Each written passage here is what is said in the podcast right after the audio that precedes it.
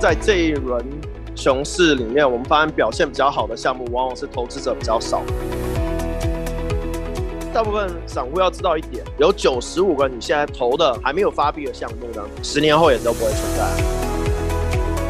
当市场到到最泡沫情绪的时候，你能不能去很冷静的 take a profit 啊？这样的话，到了熊市的时候，你一定会改变你自己。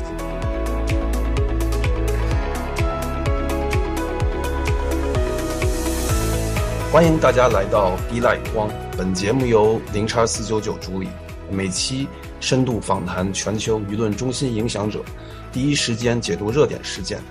本期也是我们第一次做播客的节目啊。那我们第一期也是有幸请到了我们的区块先生，还有 Mark。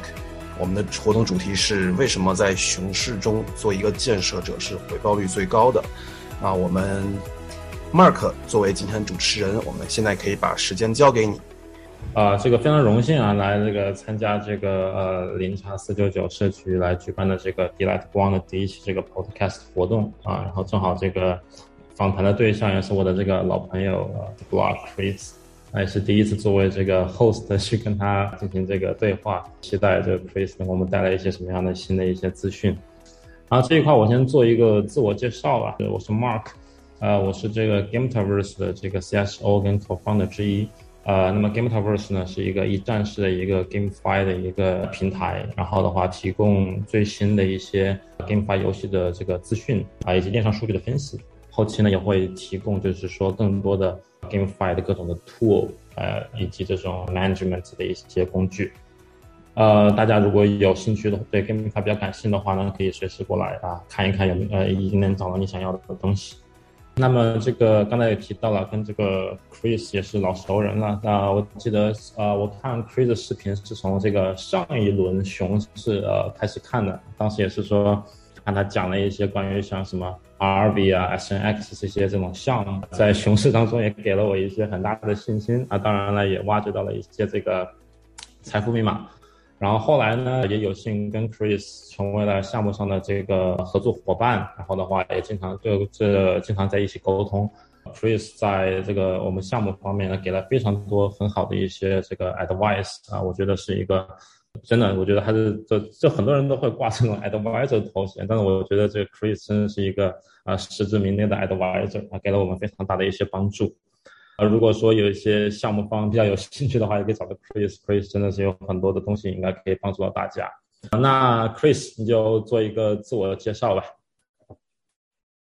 好，呃，感谢 Mark，很高兴今天可以来到 Four Nine Nine。来那个参与今天的活动，对，那我跟 Mark 也是呃认识一阵子，也有支持他的项目，给予建议跟找相对应的资源。从我第一次买比特币到现在，大概有十年的时间了，呃，真的算是进入这个圈子里贡献，大概是一四年、一五年的时候，也经历了四次的这个牛熊的这个转换哦，然后也见证了像 m o n Gox 这个 Hack。那我真的进入到 VC 或 Angel 的领域，大概是在呃二零一六年、二零一七年的时候，也在那时候创立了这个区块先生啊，Mr. Block 这个频道，现在已经拍了大约五百多集的这个直播和影片。从以前还没有 DeFi 的时候呢，就介绍了很多相类似的项目，像 SNX、Thorchain、Kyber、Bancor 这些 project。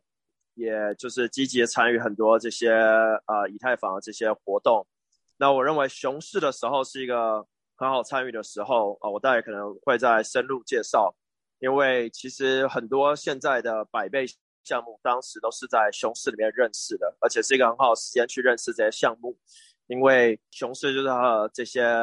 跟风的人通常就不会在了。对，那通常真正很熊都是过一年后这样。那我们我那时候也是二零一九年的时候认识到了像 Uniswap，认识到了这个 Curve，认识到了很多这个像 Ethereum Name Service、SNX、Gitcoin 这些项目。那这些项目当时都没有发代币。我自己现在主要啊专注于四块。那第一块呢就是区块链这个频道，还有 Twitter 和这个我们的 Podcast 跟这个潘老师。潘志雄和 Max 做的 Chain Breaker，这个是我们做 marketing 的部分。第二个部分就是投资，我们现在已经投了大概有一百个项目左右。因为我在圈子里时间已经很长，所以所以接触到很多 project。所以同样的，我们也第三个部分就是做这个 advisory，不是只是给投钱，而是对接相对应的资源，不管是在投资者或是啊小到帮助代币经营模型的设计，到这个 pitch deck，就是要要跟投资者 pitch 的时候要写的一些这个。PPT 到这个白皮书，到这个对接审计的团队，就是审计你的智能合约。另外一块呢，就是做这个开发的部分，所以我们一直在招聘开发人员，能帮助我们的这个 portfolio 的项目呢，可以有这更好的这个开发的这个资源。这就是我一个简单的介绍，所以很高兴今天可以参与这个活动。OK。那么接下来我们就进入这么一个问答环节啊，就是说我刚才看到了一些这样社区啊，也是有收集了一些问题，之前也比较有趣。那我们就从这个最简单的一个问题开始吧。那我们现在明显就是到了一个市场一个偏熊的情况啊，然后就是说刚才 Chris 也提到穿越了这个四次这个牛熊。那从你的经验来看呢，你觉得现在我们是到了这个阶段的底部了呢，还是说我们这个底部还远远没有来？我们只是在这个漫长冬天的一个开始阶段。我觉得底部比较难说，因为每一次的牛熊的转换呢，它都有一点不一样。但是呢，这一次比较明显的一件事情呢，就是 macro 的这个市场影响很大，就是宏观的世界经济，因为在上一次的。熊市的时候，就一七年的时候，世界并没有发生什么重大事件。对，那这一次呢，我们看到就是疫情的影响，在二零二零年我们短暂的下跌。那马上呢，美国央行就为了救市，开始印钞，balance 从这个原本的大约四兆美金呢，呃，成长到了这个九兆。那也因为这样呢，我们就迎来了。呃，有史以来最大的这个 QE，那也因为这个呢，这个事件呢，就让市场多了非常多的热钱，对，所以我觉得我们现在正在体验一个新的这个 global recession，所以这样子的呃现象对加密货币来讲可能会有更大的影响，对，因为我们上一次进入加密货币进入冬天的时候，其实。国际市场并没有太大影响，就连特斯拉都翻了快十倍嘛。对，所以我觉得这次啊，QT 加上升息，加上这个世界这个政治的这个动荡，就是不管是战争啊，或是这个贸易，到这个石油，对于整个加密货币影响会很大。但是呢，这也会是一个挑战，就是说是否会出现一个。状况就像当时俄罗斯一样，很多人开始去买比特币，因为发现自己的这个财务是存在银行里的钱，不是自己的钱的时候，啊，大家可能会愿意去宁愿接受比特币的涨幅的这个剧烈涨幅啊，跟跌幅，也不愿意就是承担政府把自己银行里的钱都拿走。对，因为其实大部分国家的这个你所持有的房子啊，或是这个钱，都不是真正自己持有的嘛，所以。我觉得两这这两面可能会是一个很好的这种可能看涨的一个可能性，但是呃，我觉得整个 DeFi 市场在二零二一年就已经进入一个冬天。我们看到就是二零二一年其实五月的时候就开始下跌，蛮蛮严重。那起来的原因很大一部分也是因为 NFT 市场。那 NFT 这个这个梦想还有在泡泡破灭后，其实选择就就没那么多了。对，对，就是呃，我也非常同意 Chris 刚才说的，就是说现在呃，我们的全球处于一个非常不，不管是经济也好，还是政治也好，都处于一个不是很稳定的一个状态啊。然后在推特上面呢，有的时候看到呃，就是很多人每次预测的时候都会拿，比如说前几轮的一些东西去这个啊对标，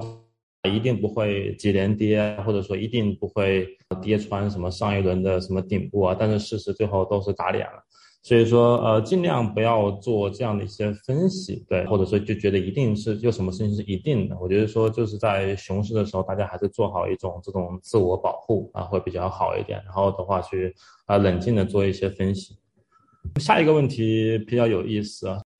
啊，你觉得比如说我们从区块链诞生以来，就是 Chris，你能不能列举一下，除了比特币跟以太坊以外，最重要的三个项目？这里我可以盲猜一个，一定有 Curve，对不对？对，我觉得 Curve 算是在 DeFi 里面很重要，但是如果因为以项目来讲，很就是很难说，但是以这个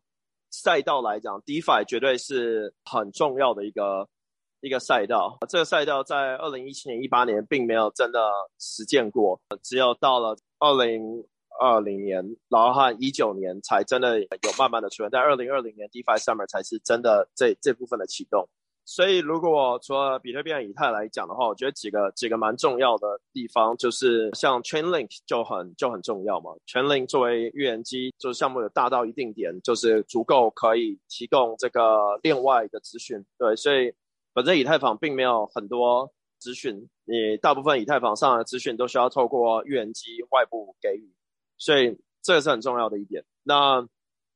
另外一部分，我觉得。还没有发币的项目，或是可能会发币或者不会发币的项目来讲，我觉得像 Infura 就很重要。其实我觉得像 Infura 的 Graph 跟这种 Truffle Suite 这些跟开发相关的这些产品呢，都是会对整个区块链和整个加密货币市场有很大的影响。那我觉得，所以如果你有问题，比特币、以太币以外的话，我觉得会是这几个，包括像 MetaMask 也是很重要的核心产品嘛。我觉得这是因为这些项目他们非常的端正，非常的就是不急于发币啊，不急不急于就是套现这些的。我觉得他们某方面秉持了一个以太坊创始人 Vitalik 的这个精神。我们可以看到，其实整个区块链上面，尤其在以太坊上非常强势的产品，他们都是出自于像 Consensus 这个这个机构，然后 Joseph Lubin 吧。就包括我们刚刚讲的 Fura、MetaMask、Truffle Suite，那也因为他们不急于的发币这些事情，也让他们创造了一个很健康的这个以太坊环境。那最后，当然如果要讲 Curve 的话，我是觉得 Curve 非常重要，因为某方面呢，Curve 它做到了一个非常中立的一个角色。第一，它没有任何投资者，所以它没有 VC，它并不会有这个任何的 VC 介入嘛，它也没有一个所谓的。公司对它是一个很很去中心化的一个角色，它整个机制也是慢慢的越来越去中心化。就是比如说你在创建池子，你的池子加速，你池子要给予的奖励这些的，都是不需要透过这个任何的中心化的开发者去去 deploy 啊。以前池子需要自需要自己 deploy，现在就不需要，现在完全可以自己到 Curve 上面去进行。然后另外一点就是，它作为这个 DeFi 的基石，让整个整个各各个 layer 的这个产品都可以串联在一起，包括像 Convex 啊，或是 Concentrator 啊，或是 Compound 啊，YFI，对，所以我觉得没有 Curve 的话，就很难把啊这些市场啊连接起来。再一点就是它专注于稳定币的市场，也让这个大家作为要避险的这个很核心的资产。也在区块链历史以来第一次把这么多的稳定币带到这个去中心化的这个交易所上面，因为在这之前，大部分稳定币都在中心化交易所。对，那 Curve 也使用场景也非常明显，就是它代币在高或低的时候，价格高高或低的时候，都有非常多的用户，然后非常多的这个大型用户去使用。对，那随着它在未来增加更多的池子，增加更多的应用。啊，再增加更更多种的货币，它将会慢慢的迈向这个，啊，有点像是这个外汇市场，就是 forex，那那个就是一个千亿美金的市场，对。OK，对，其实从这个区块链诞生以来的话，我觉得真的除了比特币跟以太坊啊，还是有非常多的这种 epic 的项目，就是真正的改变了我们整个这个区块链的一个形式。啊，从最开始大家觉得就是完全的这种骗局也好，或者说什么都没有应用也好啊，到现在做出了各种类似于这种 DeFi 也好啊，就 GameFi 也好啊，各种这种去中心化的金融产品啊，我觉得都是呃有革命意义的。然后这一块的话，就比如说就拿呃 DeFi 来说吧，就就是说除了刚才 Chris 提到的这个 Curve 以外呢，还有比如说像这个 Uniswap 对吧？就包括这个。啊之前的 DeFi Summer，相当于这个 Uniswap 吹响了整个这个 DeFi 的一个号角。啊，其实像这种去中心化的交易所呢，在很早之前就有不断的有人尝试，对吧？从最早的一种这种订单簿的模式，啊，到最后呢，就是 Adam 实现出了这个呃 Uniswap 这种滑点的模式呢，就一举改变了大家呃对中心化这个交易所的看法，以及很多人去设计我们的这种 DeFi 产品的一种模式，对。然后的话，所以说也诞生了像像 RV 啊，对，像 Curve 啊这种也都是呃龙头级别的一些产品。那么说到这一点呢，我还有一个问题想问 Chris，就是说，以太坊自从诞生以来，对吧？从上一代的像 EOS 创这种公链也好呢，到这一代的这个 Solana 像波卡，对吧？嗯，还有一些像像 Cosmos 这种啊，一直在对这种以太坊的这个公链的老大的地位来发起各种的挑战。呃，那我想问一下 Chris，就是你觉得未来像这种挑战者，你觉得目前来看的话，你觉得最有希望的是哪一个？有没有真的有可能会有挑战者能够超越以太坊？哦，这个问题很好。我觉得以太坊最有挑战他的人就是以太坊他自己。其实我认为有一个可能性，就是在以太坊 merge 的话，我们搞不好会看到一个分叉，就是。这跟经典以太有点不一样，就是呢，我们可能会看到一个完全是 POW 的以太坊，然后这个的可能性可能会比早期经典以太跟以太当时分叉的时候来的好很多，因为这个这个假说是是因为现在大家对跨链更换 RPC 这个场景已经是很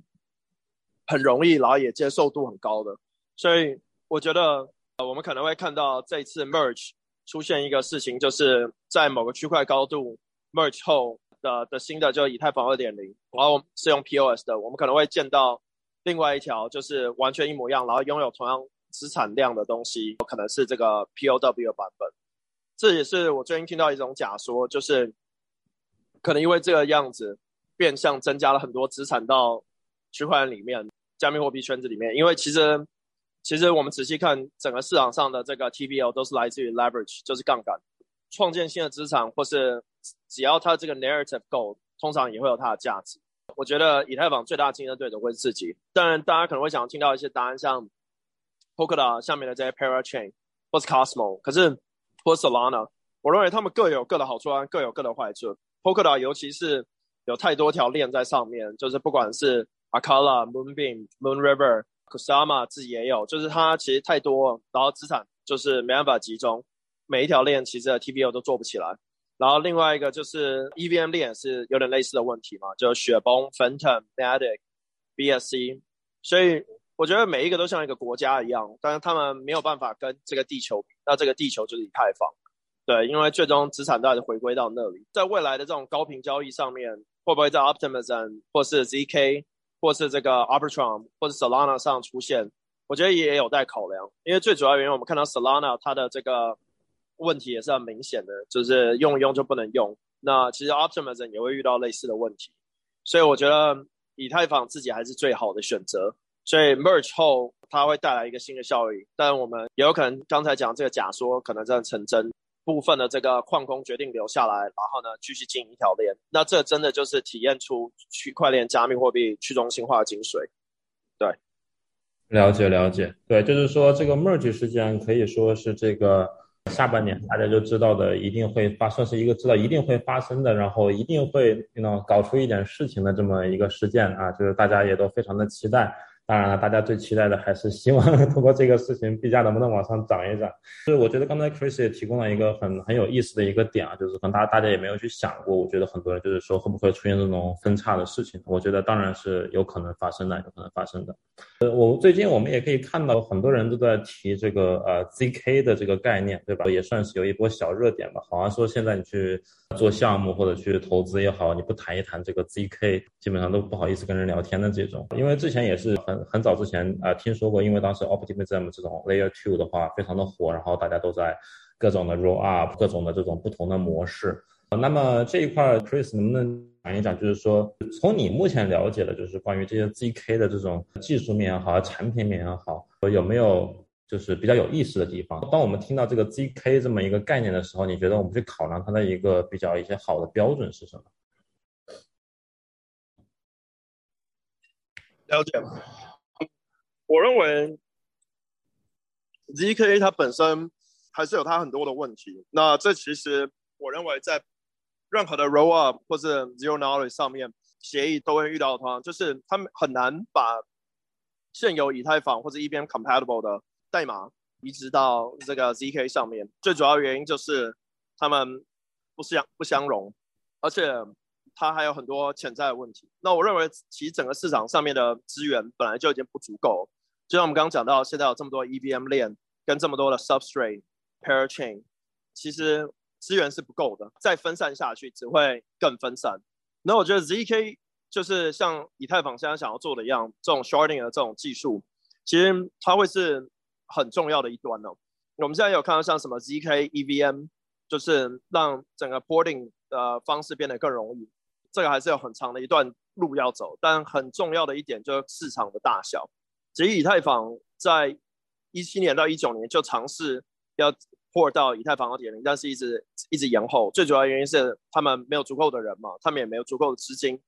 所以我觉得在任何这个开发上面就很讲究天时地利人和。不管是哪一块，就是我们也投了很多相对应的 layer layer two 的公链，专门研究 zk 的，像是 Matter Lab 这样子。但是我认为其实。都还是要看市场，因为市场如果不好，其实再怎么选择，再怎么更新，其实都不会有人用。对，因为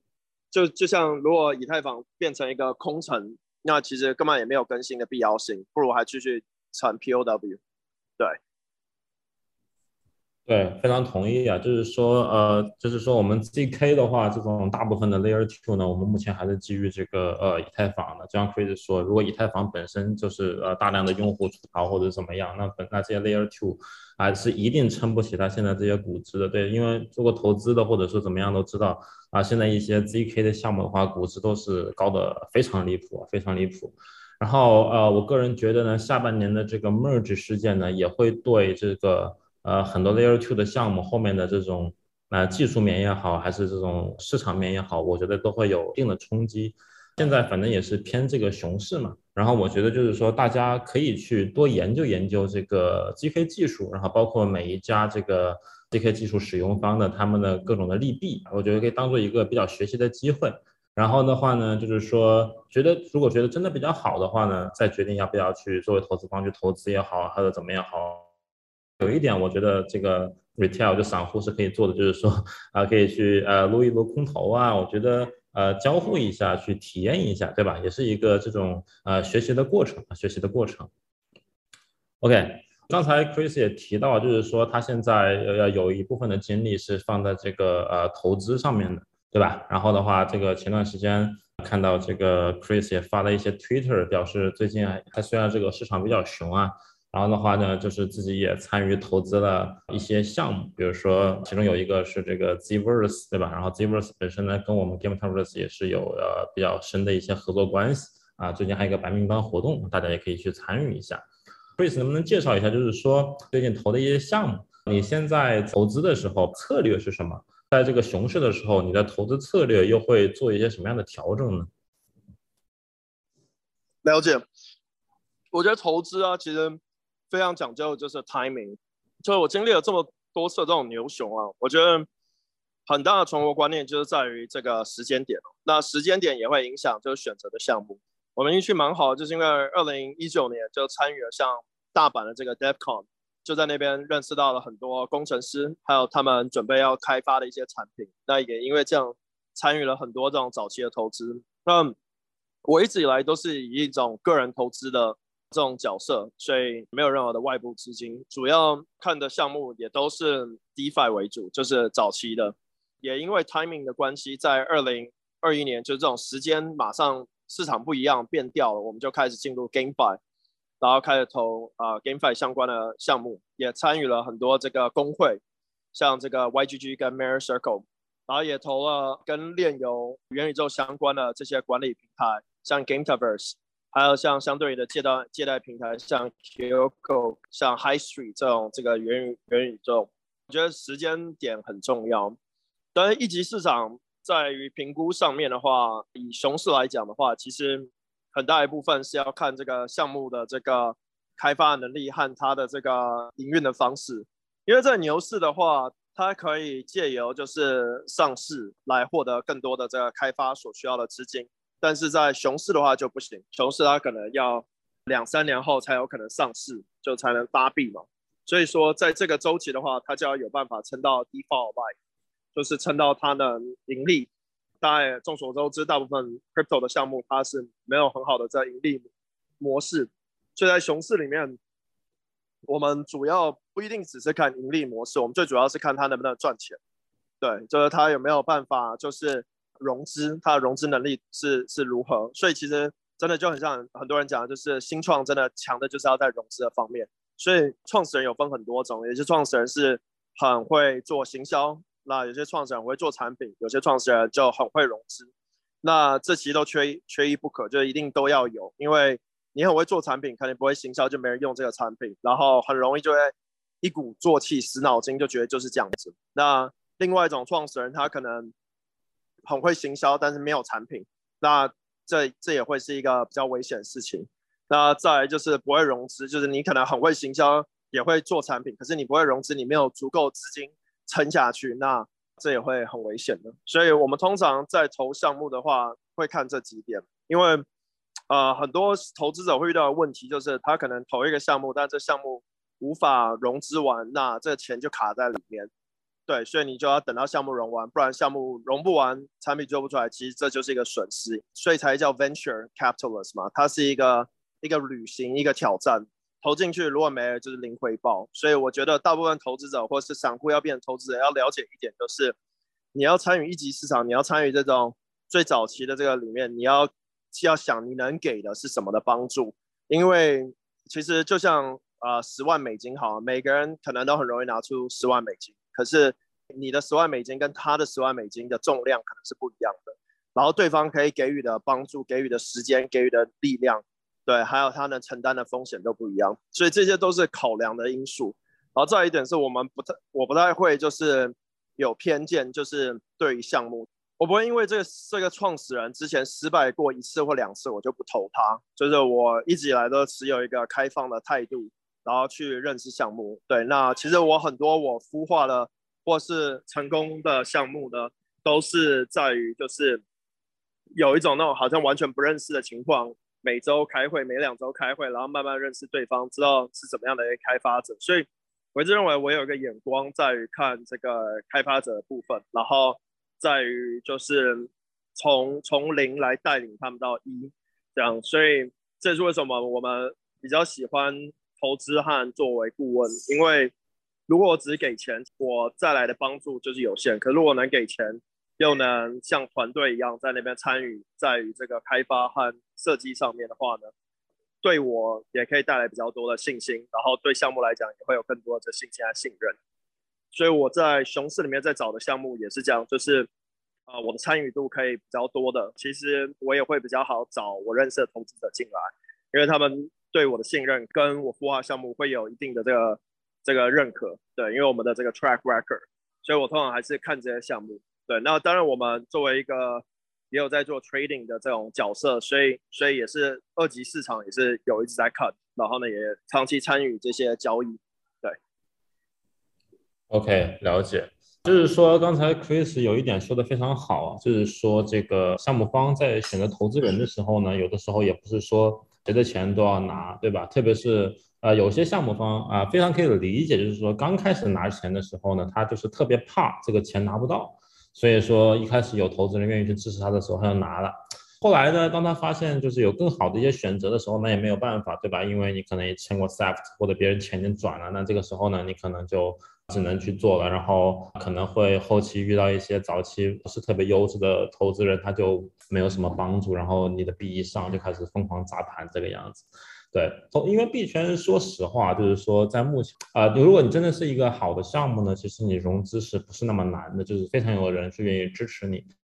所以说，当我们在选择投资人的时候，要看一下第一，对啊，刚才 Chris 说的，第一，他能承载多大的风险？就总你不能找一个人，对吧？他就是 all in 甚至借贷去投你的项目，然后这样的话，你后期就会一个背着很大的一个压力，对吧？啊，所以说第二呢，看对方能不能给一些资源，这个资源就包括啊，对方他可能有一些呃 VC，他本身就是算算半个 KOL，然后有一些 VC 又可以跟帮你 connect 到别的你的需要的一些 partnership，比如说像 GameFi 赛道啊，你如果做一个工具类的产品，可能有一些 VC 它本身也投了很多的游戏，那么这些游戏方呢就会跟你做一些比较深入的合作，因为投资人知道过去的本身就是这个有一个信任机制就比较好去建立。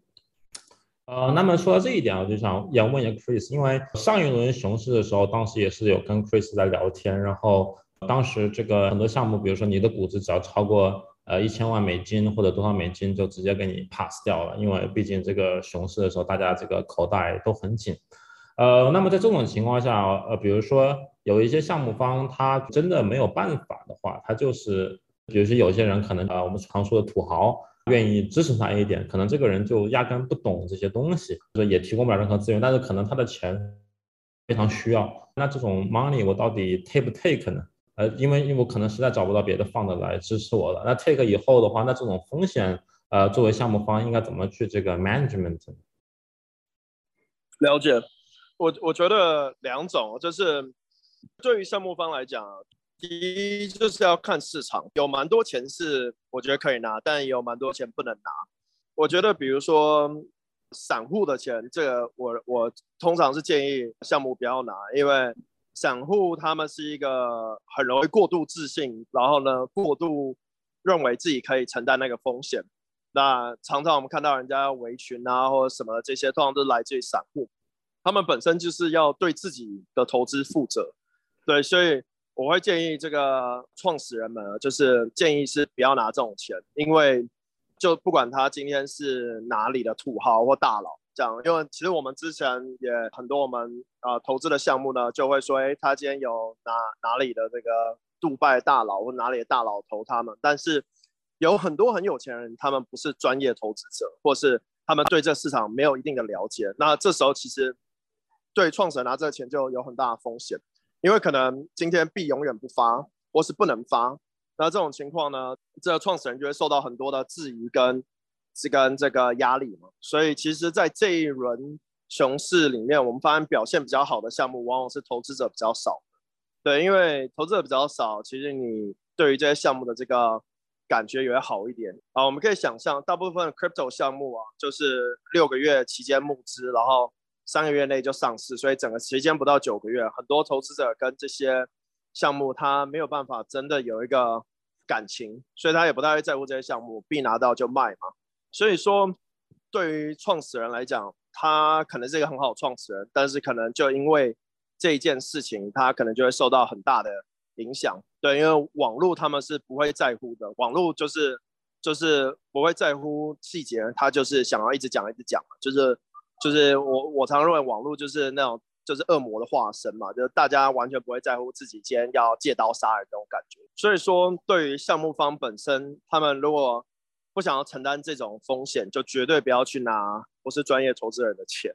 但这也不代表每一个专业投资人都不会犯同样的问题，因为很多专业投资人他可能会在熊市的时候就说：“哎，我要退款，我要退款，我要退款。”这就讲的好像说是一个项目今天融了一百万美金。已经做了可能十二个月，他十二个月都不会花到钱一样，这都是不合理。所以这种时候，现在已经有蛮多这种投资者名单是是在很多项目方之间流传的，就是就是讲说哪些投资者会要求这个退款，哪些投资者会要求要赶紧发币啊这些的。那这些投资者其实都也慢慢列入黑名单，也是为什么有很多项目他们表现很好的项目是没有这些投资者进来的。对。另外一点就是项目方关于资金的问题哦。那我认为刚讲的这边还是有它一点矛盾的地方，就是如果今天你是找到一个好的天使投资人，那他也有啊这个在这个圈子里的这个经验，也了解这个风险，那你们一直以来配合在于开发或是讨论融资这些地方都都配合的很好，那我认为这种钱是可以拿的，因为其实。每一轮市场都有分 buyers market 和 sellers market。buyer 就是呃现在是就是投资者的市场嘛，投资者可以去喊价，投资者可以喊他要的估值。那 seller market 其实就是项目方来选投资者，所以我们要了解自身的情况。现在是一个 buyer market，所以说啊这个是一个熊市，所以如果有投资者想要进来，想要有个好的估值，那就降估值给他。对，但是这个前提还是要找专业的投资者进来。对，了解了解，对，所以说就是刚才就是说我们尽量啊，就是说我知道对于有些项目来说呢，这个熊市确实挺难的，特别是那种我举个例子啊，啊，因为这个币圈的这个牛熊啊交替太快了。呃，有很多项目方呢，我知道，就比如说今年年后，对吧？就比如说国内就是要是春春节以后啊，就准备大干一场啊，组几个人啊，自己 out of pocket 掏腰包，然后弄一个项目，啪啪啪，一群人弄个办公室啊，build 了几个月，啊，正好 build 到现在啊，产品出来了啊，雏形出来了啊，一一下子这个熊市就来了啊，就很尴尬，非常尴尬。然后的话呢，就到处去融资，然后这个项目也出来了，还养着一帮人。啊，所以说就确实比较难过啊，比较比较难过。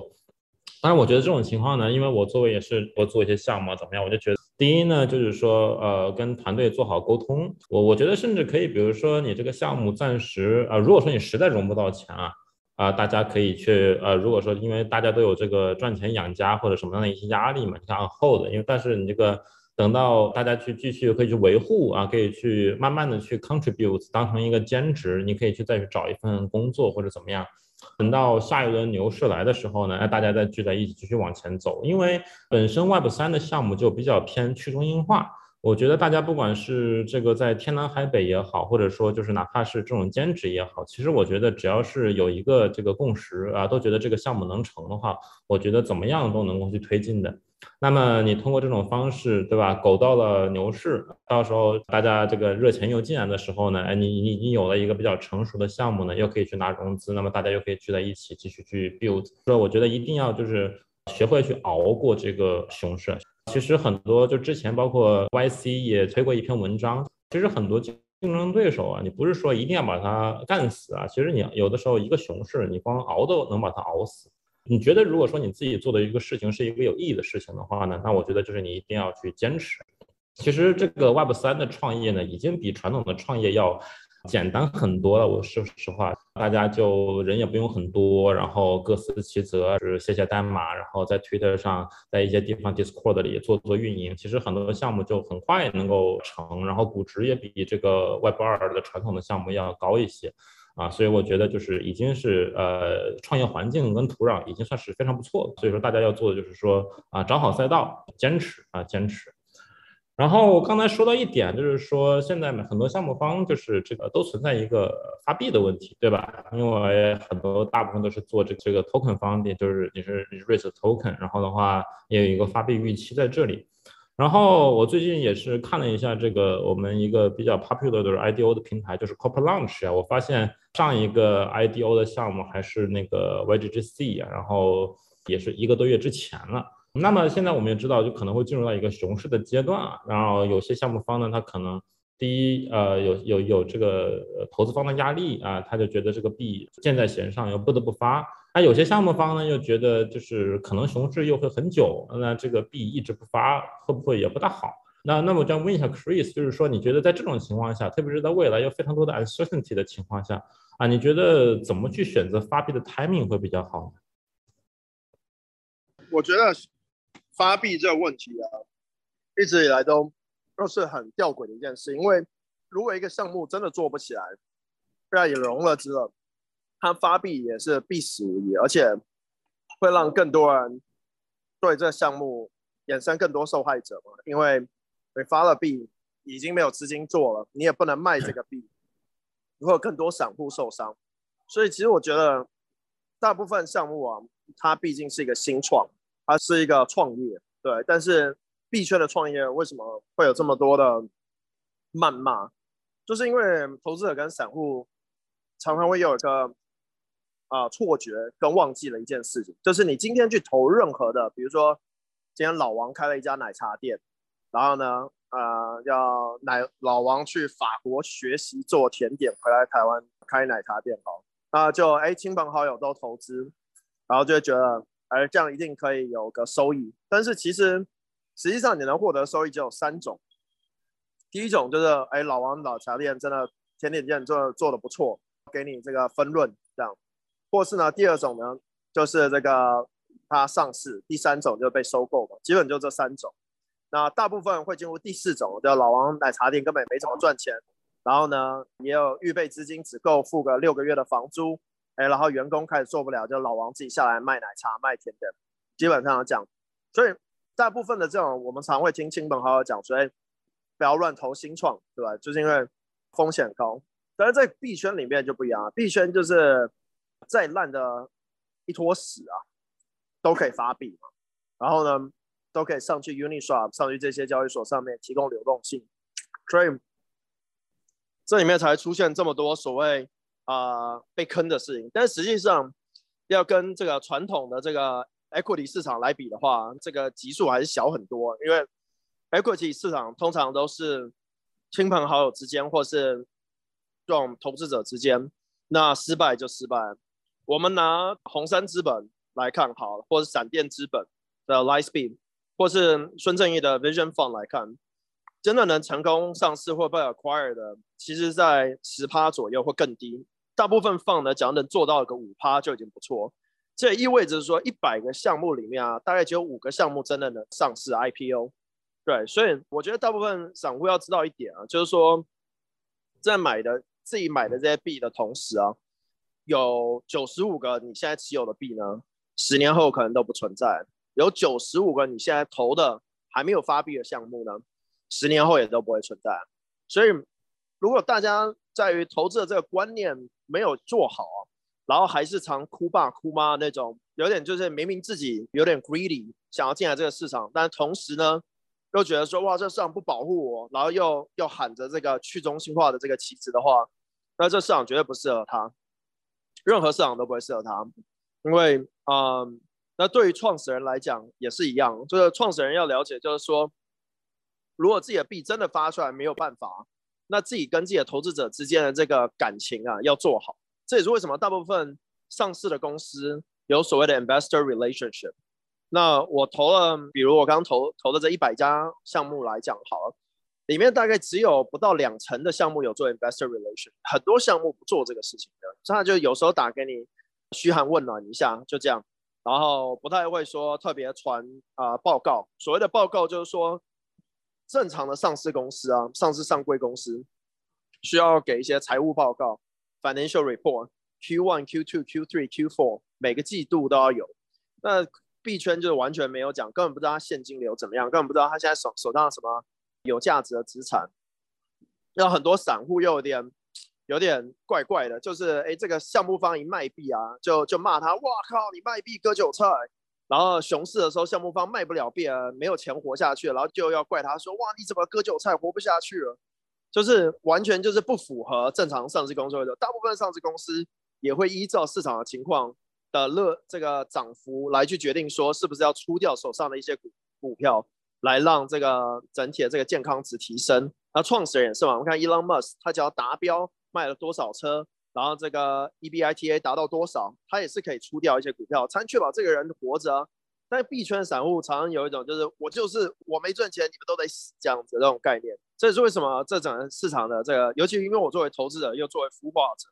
在这里面看到很大的这个问题在这。所以我认为项目方要想的事情就讲，就是他虽然融资了，那这个创业失败了，不代表他没有从中学到经验，不代表他没有从中得到这个开发能力和这个市场的尝试。他要做的事情呢，就是跟投资者的这个感情做好，然后去好好讲说，哎，我们这个赛道不行，我现在要 pivot 改一个赛道。我举一个最好的例子，台湾有个项目叫 Perpetual Protocol 嘛，现在表现也是在。DeFi 里面表现非常好，但 Perp 呢，最开始也不是做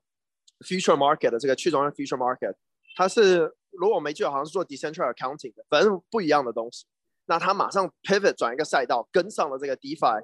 那就就做得非常好，每一个投资者都很开心的。所以我认为很重要的是要懂得去 pivot，懂得去跟现有的投资者和未来的投资者打好关系。最不好的就是摆烂。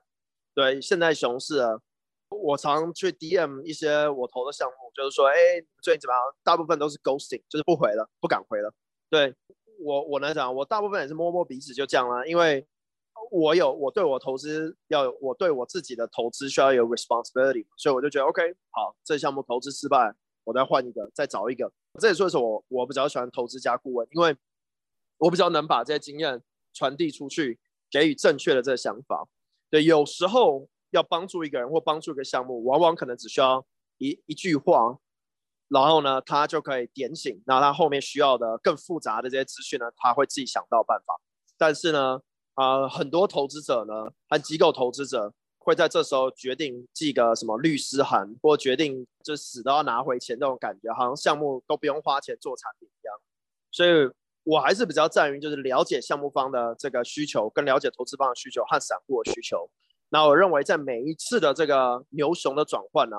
市场都会变得更成熟。我有个朋友啊，也是在这两轮赚了非常多钱，他就讲过一句话，也很年轻，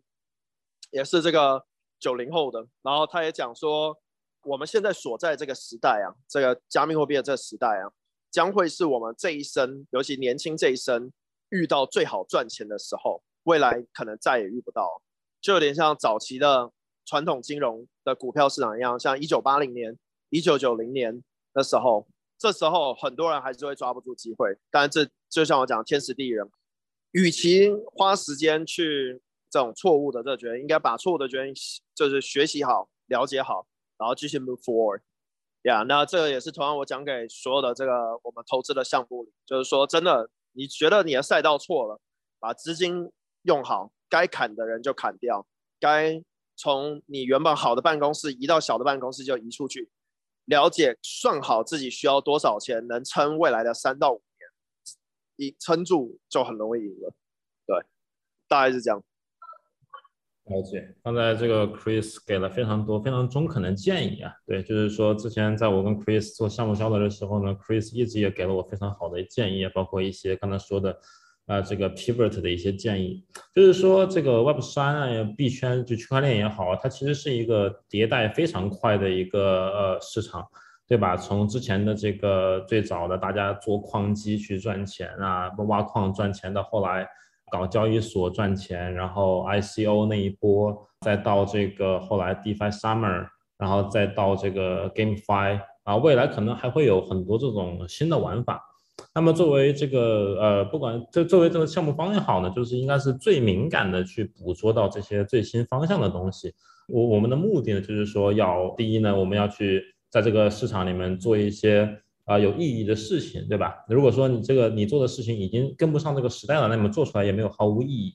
那么第二呢，就是说我们要对呃投资人跟散户的钱去负责，对吧？就是说你要用这个钱去赚钱啊，尽量让大家都开心。就像刚才 Chris 举的例子，这个 Perp，Perp 这个项目其实我也非常早就啊，我还当时还参与了他那个在 Balancer 上的那个那个那个也也算是一个 I I A I D O 吧，对我当时。对，后来它也是一路就是涨得很高。对，就是当时我也是非常看好那个项目，因为我还非常认真的研究了他们这个模式，就是说它做到一个放大池，对吧？就是可以可以把你的资金体量，呃，有一个 virtual 的这么一个 pool。当时我觉得这个啊，非常的这个这个新颖，对吧？那后来他们也做的挺好的。所以说，就是项目方一定要有一个自我迭代的能力。那么刚才回到刚才一个话题，就是 IDO 怎么去选择？我觉得这个问题呢，在牛市跟熊市是完全不一样的一个选择。嗯，就是在牛市的时候呢，我觉得你跟着这个市场的风貌情绪，就是说有些项目方在还没有就是说很成熟的产品的时候，他就会去去做这个 ID，我觉得其实没有太大问题。因为这个市场非常好，大家的这个热钱非常多。当然了，前提是这个项目方要对自己的项目负责的情况下，就是说你募了几千万美金也好，几个亿美金也好，你是真正在做这个好好的去做事情。就是这样的话，因为你可以快速拿到一些还不错的资金量。就比如说上一轮就拿 Coop Launch 的几个项目，比如说像 Merge Circle 也好啊，像这个 Guild Five 也好啊，基本上就是找准了这个。当时 GameFi 最好的那个时候去做的这个 IDO，所以说现在国库非常的充足。然后包包括像门的 Circle 呢，我觉得也是呃一直做做的比较好的一个一一个这么一个一个 Guild 的这么一个项目。那么在熊市的时候呢，我就觉得你就如果说你这个项目还不成熟的话，就不要想着去做这个 IDO 了，因为没有人会为你的事情买单的。我觉得在熊市的时候呢，如果说你真的想去做这件事情的话，真的想去做 IDO 的话，第一啊，确保你的产品、你的 marketing、你的这种呃 narrative 就是整个是 ready 的，就是说你不仅要讲一个好的故事，而且你的这个产品要真正的去实现你的这个好的故事。这个熊市我觉得做 IDO 不是不可以，因为熊市的时候都比较紧，它不像牛市的时候，大家一天可能要看一百个项目这样。但是熊市的时候呢，可能大家这个注意力，你你反而有一个好的项目出来，大家的注意力反而都会在你这里，因为没有什么好的项目。啊，但是而且大家反而还是都有一些钱的，因为大家或多或少都赚了钱，还没有离场。所以说，如果说你的故事真的讲得好，那项目真的是棒，你对自己特别有信心，对自己团队特别有信心的话，我觉得不是不能做，但是就是说一定不能让像像牛市的时候那样，就一个 PPT 就就拿去就拿去做 IDO 或者是拿去做融资，这个是完全没有任何的可能性的。对，所以说作为项目方去思考你的这个自己的项目也好，去思考你未来的这个融资路线也好的话，我觉得牛市跟熊市都要找到属于自己的一个节奏啊。好，那么最后呢，我们再聊两个宏观的问题吧。刚才聊的比较就比较细了，都是关于一些项目，包括一些投资的问题。最近大家知道，就是说是这个偏熊市嘛。那么整个从这个宏观经济的角度来说呢，本身最近也算是一个要到熊市的时候了。但是最近这个从 Luna 开始，对吧？到这个 Celsius，到这个前段时间的 Lido、ST、ETH 这个危机，再到最近这个啊三剑，对吧？三剑大家觉得之前就像神一样哇，然后最近发现这属于那种可能觉得大而不能倒的那种啊放，但是最近也是出现了各种的问题，也进了一个暴雷，所以说就让这个散户也好，甚至机构也好，都非常的失去了信心，觉得这些大神级的项目说倒就倒，而且都是那种一夜之间就倒塌了。对吧？就非常的恐慌。嗯，那比如说想问一下 Chris 这块，因为啊，你不管跟机构也好，跟这个散户也好，都是这这么在市场也待了很久，也都比较了解大家这种心理。啊，你觉得就是说，作为这种项目方也好，还是散户也好，去如何去控制自己的这个风险呢？就尽量让自己不要被这种暴雷事件所伤害。了解，我觉得不管今天是机构啊，或是散户投资者，其实。你很重要的一点呢，就是要了解自己的这个风险的这个控制，然后能承担多少。像是老虎基金，就是 Tiger Management 啊，Tiger Capital，他们创始人当时也是做空这个全球的这个科技股。那事实上他最后也是对，就是因为 dot com bubble 最后也是破掉了，可是他在那时候就撑不住了，因为什么雅虎啊，所有那些股票都暴涨非常多。那它为什么没有倒下来？最主要的原因呢，也是它的投资的 thesis，对，它不会持有任何一个个股呢，超过这个它所有资产的占比的这个百分之五，对，所以任何一个东西突然炸空或是突然爆掉呢，它都不会有问题，对，所以我觉得这种基本的这种机构啊，常很多散户会说。哎，机构这么做，我又不是机构，我干嘛学他？但是我们可以看，像巴菲特在早期一样，他的资金也不多，但是每年只要能做到百分之三十的回报啊，这个啊五十年呢，啊几千块美金都可以来到几千万美金了，对，几几千块都可以到几千万了。所以你可以想，在加密货币一样啊，你不管做任何投资啊，目标做到百分之三十、三四十的回报就是正确的。那也不需要特别说 all in，对不对？就是比如说 Luna，我当时也有也有一些这个头寸，也有一些 position 在里面。但是 Luna 爆掉，其实对我影响就不大，因为啊，我占啊，我当时整个我自己的 portfolio 不超过两趴在这个项目上面，对，所以我往往不会放太多。那这也让我有一个比较好的一个 thesis driven 的投资。当我在有些持有币呢涨很多，很多人很多人都这样，就不觉得割肉很痛苦。但是其实上涨的时候不卖也是很痛苦。所以其实我因为怕有些部位超过五趴，所以呢，我就会在投资的上面呢，只要涨的时候我就会出掉一些换成稳定币。那另外一部分就是可能常看我 Twitter 就知道，我常会说 There's no shame taking profit，就是毕竟是 profit 嘛，就是收益。所以说呢。我一直来都是一直 take profit 的，不管价格在什么时候。对，有些币涨了三十倍了，哎，那它现在跌下来了，跌了十倍了，但我居然还是有赚，那我就是一样是把它卖掉。对，因为啊，我就是会一直去去 take profit，把它变成稳定币。因为对我而言，我觉得我把自己个人投资的这个这个风格，有点像是把自己想成是一家公司，就像 YC Y Combinator 跟红杉资本啊寄信给自己的这些啊公司讲说，你要撑到 default life。对 default life 的意思就是说，一家公司要撑到自己盈利，能自己自供自己的这种这样子，就是可以自己 support 自己。对，所以呢，我觉得每一个个人投资者也是这样子，你一定要有一定的现金流啊，是能让你，如果你是单身，那就是要有办法养自己，付房租、付水电、付什么的。除此之外呢，你要有足够的资金呢，继续入场，对吧？所以对我而言呢，我就是有很大一部分的稳定币呢，是完全不会去动的，不管今天市场是怎么样，我基本都不会去动它，就是我就是一直把它去赚年化率。比如说，你可以借到币安里面，可以借到这个 Maple 这个 FTX，很多地方是可以让你把稳定币存进去。那还有包括 Curve，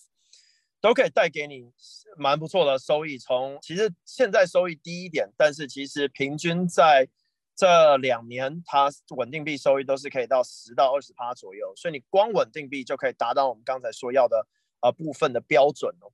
那另外一点呢，就是。你卖回来的稳定币呢，也足够你在赚年化的时候呢，同时让你在真的很低的熊市的时候呢入场。所以其实这次跌，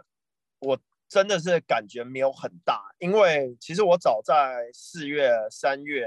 一月的时候就一直 po 文，就是说，哎，可以可以卖掉，真的可以卖。因为我个人觉得，一直拿着又不是现金，然后涨幅空间也不大，市场泡沫也很明显哦，就可以看大家。我认为买 NFT 就泡沫最明显，NFT 明显是一个奢侈品，不管它在炒作怎么样，我自己其实也是也是花了七八位数在这个 NFT 上面。那我是觉得买 NFT 就是一个很明显，就是市场太膨胀。我们看表啊、车啊、房子都在涨，就是很多奢侈品在涨，就其实明显就是这市场太多钱，太多人赚钱，就是有一些人就感觉很蠢，不会赚钱的人都在赚钱，就会觉得这市场真的有点问题了。对，那。再就是自己要有一个准则啊，就是有赚就要卖，然后就维持自己的这个到 default life。我觉得每个人的 default life 都不一样，但是啊，至少要能到 default life，就靠年化率赚钱这样。OK。刚才这个 Chris 一直提到一个 default life 跟 take profit 的一些观念啊，就是说最近 Chris 做了一些视频，就专门讲这个那一期我是完完整整的看完了，就是觉得啊呃就确实非常的受益啊。好像最新的第二期还是第三期吧，我觉得大家有这个呃兴趣的啊，就是一定要去看一看，我觉得这是啊学到了不少多的东西。其实说就是不管是在这个牛市也好，熊市也好，就是大家比如说。我举个例子啊，就是熊牛市不愿意 take profits，然后熊市呢就很很很难受，很尴尬。然后呢，到了下一个牛市的时候呢，大家还是 take profit，觉得啊，要不要再加点仓啊？我觉得这个市场很好啊，你看现在已经涨到涨到我之前的回本来，可会不会再涨个十倍这样？然后最后发现又被现实打了脸。啊，其实如何去 profits 啊？比如举个例子，可能涨一倍啊，先出掉本金，然后涨两倍出百分之二十，涨十倍再出百分之十，就是说这种规则，我觉得大家制定出来都不难，对吧？因为大家毕竟都是这个老韭菜了，都是很有经验的人了。但是我觉得最难的就是 stick to it，就是说你如何去真的执行它，就是说当市场真正疯魔的时候啊，你能不能保证那个让你 default life 的那个稳定币不动啊，不动？当市场到到最疯魔情绪的时候，你能不能去很冷静的 take a profits 啊？这样的话，我觉得这种东西就是一定要去 stick to it 啊。这样的话，到了呃牛熊市的时候，你一定会感谢你自己啊，一定会感谢你自己。你就发现自己受伤的其实并不是很大，并不是很大。然后的话，你还有一一部分在帮你稳定的赚年化，还可以度过漫长的熊市。对，所以说我觉得大家一定要去学会制定这种 plan，然后 stick to it。就像就像刚才 Chris 说的，把自己当做一家公司啊，对自己的负责。对自己的家里人负责。OK，那我们就进入到最后一个问题啊，就是更像是一种建议。就比如说现在就是熊市了嘛，Chris，你比如说下一轮这种牛市的点在哪里？就如果说我现在是一个进入 Web 三的一个 Builder 啊，我现在是一个想要 Pivot 的 Builder，现在有很多的选择，有这个 Web 三，有这种 GameFi，包括哎还有传统的 DeFi。你觉得我们应该怎么去选择这样的赛道，然后能让让自己在下一轮牛市的时候又可以啊重新的站起来？了解，我觉得对开发者来讲，就是 crypto 还是一个很好的市场。如果我们来看，就是传统赛道跟 crypto 赛道分为两种，crypto 还是可以带于很多我们在传统上看不到的事情，就比如说上市嘛，crypto 上市的需求基本是零，只要你会发币，然后提供流动性。但是真正困难的地方是 narrative，就是你怎么把这个 narrative 跟这个 consensus 就是共识做起来。对，那当你这两个拥有后呢，其实就任何项目都有可能做起来了。当然，很多人说做不起来就是诈骗，有点像这样。但是呢，只要你能把这个 consensus 做起来就行。那这里面包括什么？就有点像今天那个炼油 move to earn 这个赛道，它其实就是透过了现在对于玩游戏的这个 consensus，因为长早就在于这个 War of Warcraft 魔兽世界啊。风之谷啊，RO 啊，天堂啊，这些游戏里面就已经是一个百亿的市场了。对，我们可以看到现在这个天堂 M 这个手游呢，虽然是一个十五年前的这个游戏拿出来，都还是会有老玩家去去去去玩啊。因为打金练功这个事情早就已经存在，拥有了币呢，让他拓展了这个更多的这个人可以进来这个市场购买啊。那这。一直以来都是加密货币最有用的地方，就像是币安，你开一个币安账户是多么的容易，比起去开这个美国的 Robinhood 或这种证券账户哦，所以它的这个开放性一直以来都是它重点。但是开放性不代表就不会存在着这个诈骗啊、欺骗啊这些的，但就是你只要能承担它的风险的话，它就是一个可以接受的。那再来就是炼油这部分呢，我觉得在熊市里面会更明显的成长，因为呢，用户呢其实。就会因为熊市不愿意啊入场哦，所以呢，这时候他反而会想要就是玩玩游戏，然后呢可以收益。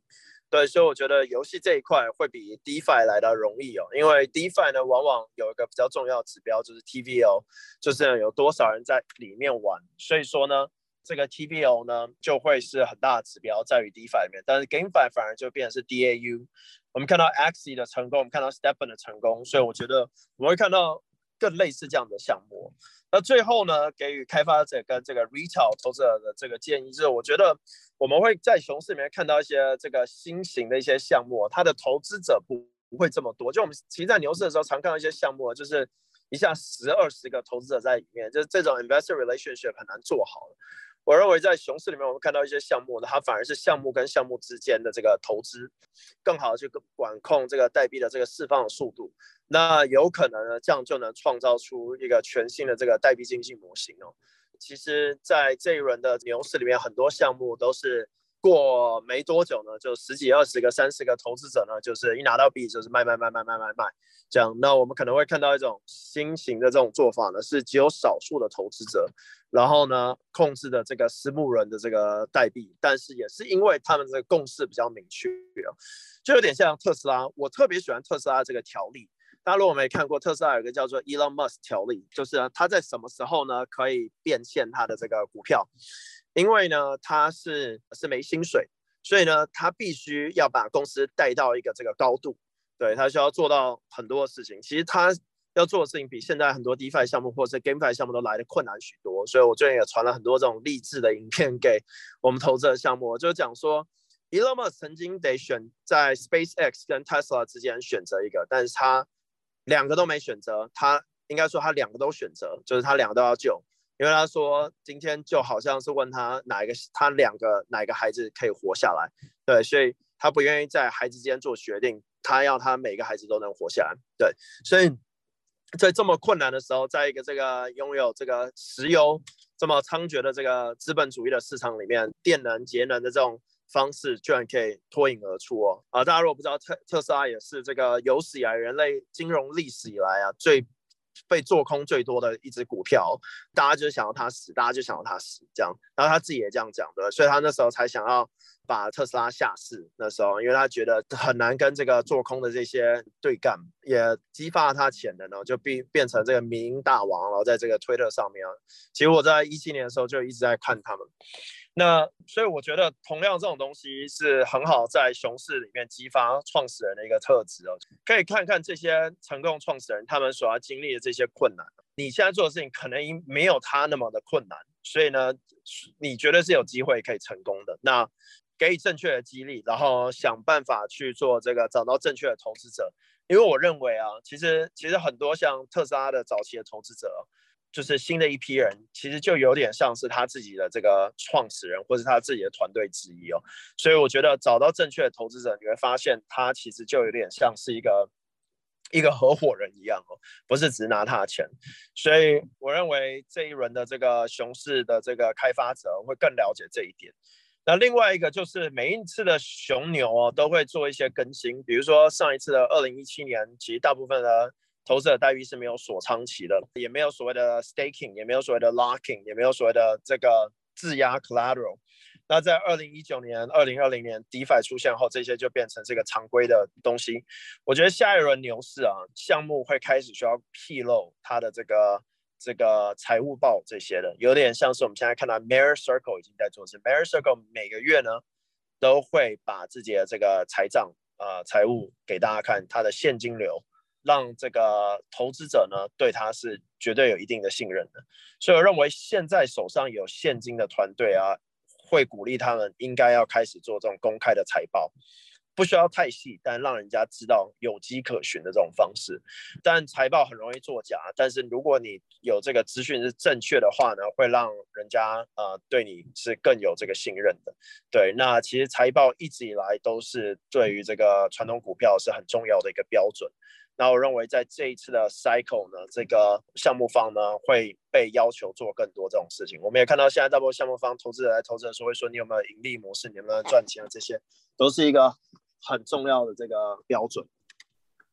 OK，是每一次这种牛熊交替，从牛到熊的时候呢，我们都会让投资方也好，跟项目方也好，都会静下心来去做一些思考。就像刚才 Chris 说的，就是说我们的这个 Tokenomics 也一直在更新啊，从最开始的需不需要这个 locking 啊，到这一轮我们可以看到大量的这种 staking 啊，这种这种模式。那可能我们下一次的这个熊市呢，就会又出来一些更新的一些模式。啊，总体来说呢，我有感觉就是说，大家对这个投资也好，包括去做项目也好，是越来越认真了。因为就是说，你这个项目呢，本身确实是要创造出价值的，而不是说大家就进来疯某一波，然后割了一波啊散户，就这样就结束了，不是。所以说，这也是刚才 Chris 为什么提到，可能再到下一轮的时候，大家对于这种 token 的管理也好，对于这种 fund 的管理也好，也会更加的认真啊，就有点像我们现在这种传统的这种创业公司一样，你可能就会要投资的关系要维护好，要就要去沟通，要去讲一讲，哎，我们的钱还剩多少，都是怎么用的，这样的话，大家就会认真的去做这样的事情。我觉得总体来说，对这个圈子是一个非常好的事情，我们就会啊去掉非常多的一些比较泡沫、比较浮躁的一些东西，对。然后还有一点非常重要，就是说，不管是做什么项目也好，说你的那个 partner 啊，你的合伙人跟你的早期投资人其实非常重要的，因为从 to be honest，就是你们是这个项目最大的受益者，也是这个项目 token 持有最多的。所以说，你们要对自己的项目是最负责的。当你要找好你这些伙伴，而不是说，就像我们之前提到的，说你找一个什么土豪，他也不懂，然后就啊拿了你一堆 token，然后到了牛市的时候，啪就一卖。这样的话，本来挺好的一个项目，可能就因为这种举措，一开始的这种不好的 decision，导致你这个项目一直被压得起不来啊。这种项目，我们应该也大家见过不少。所以说，当我们选择自己的合伙人跟我们早期 invest 的时候，哎，一定要谨慎。是吧？这里也是欢迎各个项目去呃去找 Chris 啊，我觉得 Chris 早期是一个觉得一个非常好的一个 helper and advisor。OK，那我们今天的第一期播客，我觉得就差不多到这里了。然后非常感谢零叉四九九实习的邀请啊，那希望这个 Delight 光这个项目呃这个这个 podcast 越做越好。然后今天也非常感谢这个 Chris 的参与，我相信大家也都学到了不少东西。好的，谢谢 Chris。OK，谢谢 Mark。对我觉得今天也学习到很多，希望未来也有机会可以再上来这边一起讨论，一起呃激发一些新的想法。对，反正是熊市嘛，大家就多抱团取暖喽。OK，好，感谢大家，感谢市场。